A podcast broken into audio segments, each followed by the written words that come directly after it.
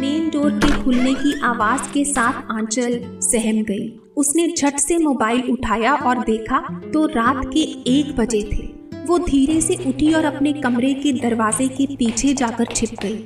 उसने झाँक कर देखा तो कोई आदमी उसके घर की मानो तलाशी ले रहा हो। ये देखकर आंचल सन्न रह गई और वहीं जम गई। जैसे ही वो आदमी बेडरूम की तरफ़ बढ़ा, आंचल का दरवाज़ा झट से अपने आप हो गया।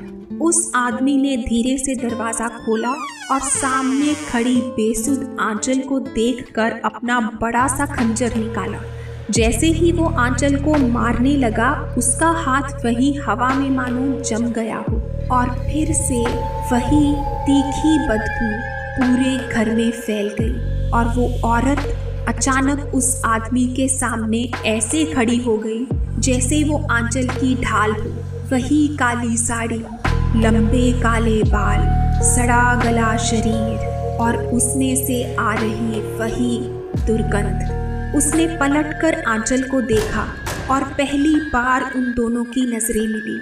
उसकी लाल आँखों में मानो इस दुनिया का सारा दर्द समाया हो।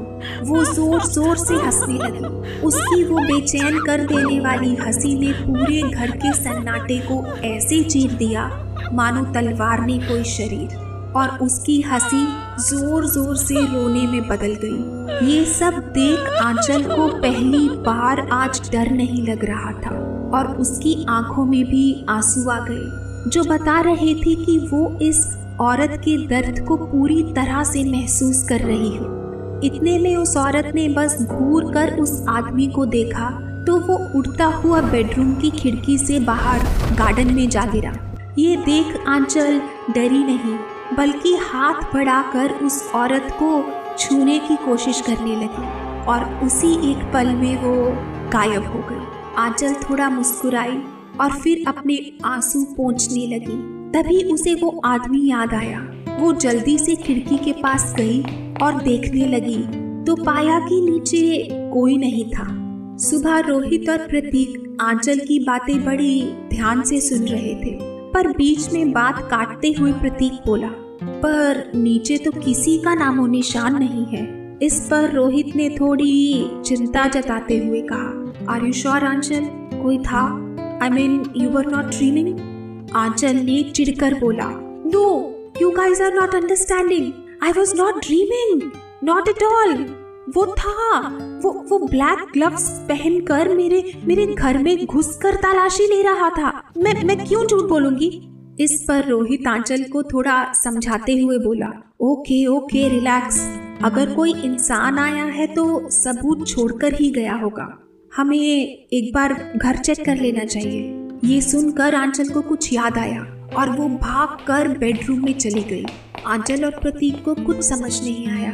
और वो वहीं बाहर सोफे पे चुपचाप एक दूसरे को देखने लगे। थोड़ी देर बाद आंचल मुस्कुराकर बाहर आई और उसकी आँखों में एक चमक थी। उसने उत्साह से बोला, लो, ये है वो खंजर जो वो आदमी अपने साथ लाया था। अब यकीन हुआ, मैं सपना नहीं देख रही थी और एक बात और, उस शक्ति ने मुझे बचाया कल। Yes she was there in front of me and I saw her She's in pain. She is in damn pain. We need to help her. We really need to know what happened. क्या हुआ था उसके साथ मुझे मुझे बहुत बेचैन कर रही है उसकी आँखें please please Prateek help me please Rohit help जैसे भी हो सके प्लीज़ हेल्प कर दो उस खंजर को देख रोहित और प्रतीक असमंजस में पड़ गए हैंकरशिप से उसे पकड़कर रोहित बोला wow it's so beautiful and I think it's very precious इस पर प्रतीक भी बोला, ये मरून कलर का लेदर एंड इसका design oh my god it's so good antique लगता है। रोहित फिर बोला एंड इट्स हैवी और इतना इम्प्रेसिव है कि अगर छोटा बच्चा भी इससे मारे तो शरीर कट जाए। कितनी तेज है इसकी धार यार, इस पर प्रतीक ने हैरानी से बोला, यार पर ये किसका होगा?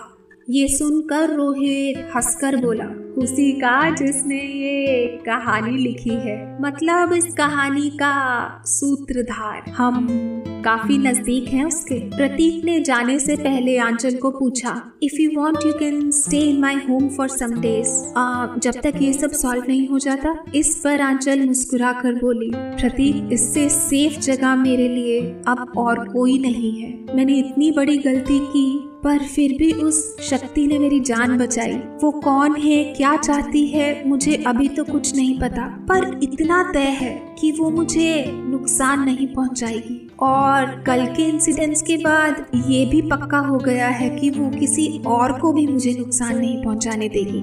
फिर आंचल ने रोहित से पूछा उस दूसरी इयरिंग का कुछ पता चला? तो रोहित ने नाम में सिर हिलाया और कहा, हम पता कर रहे हैं, पर कुछ ठोस पता नहीं चल रहा। बट डोंट वरी इयरिंग से ज़्यादा ये खंजर हमें अपनी मंजिल तक लेकर जाएगा।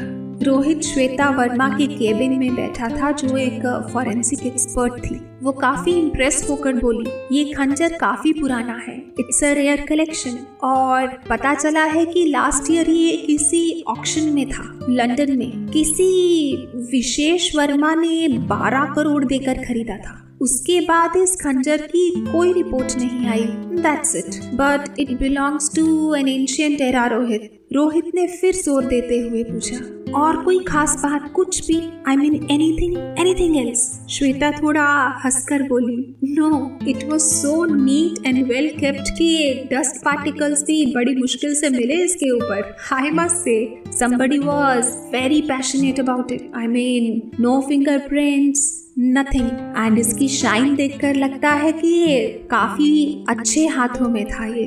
श्वेता ने सलाह देते हुए कहा, रोहित, तुम रिकॉर्ड्स में से विशेष वर्मा का एड्रेस ले लो और खुद ही उनसे बात कर लो। I mean it will clear many doubts वो तुम्हें अच्छे से बता भी सकेंगे कि ये खंजर उन्होंने कब खरीदा, इसकी हिस्ट्री वगैरह वगैरह। इस पर रोहित ने बस हाँ में सिर हिलाया। और अब वो विशेष वर्मा के रिकॉर्ड्स खंगालने लगा। मगर ये विशेष वर्मा है कौन? और आंचल से इसका क्या ताल्लुक? ये सब सोचते हुए रोहित वहाँ से चला गया।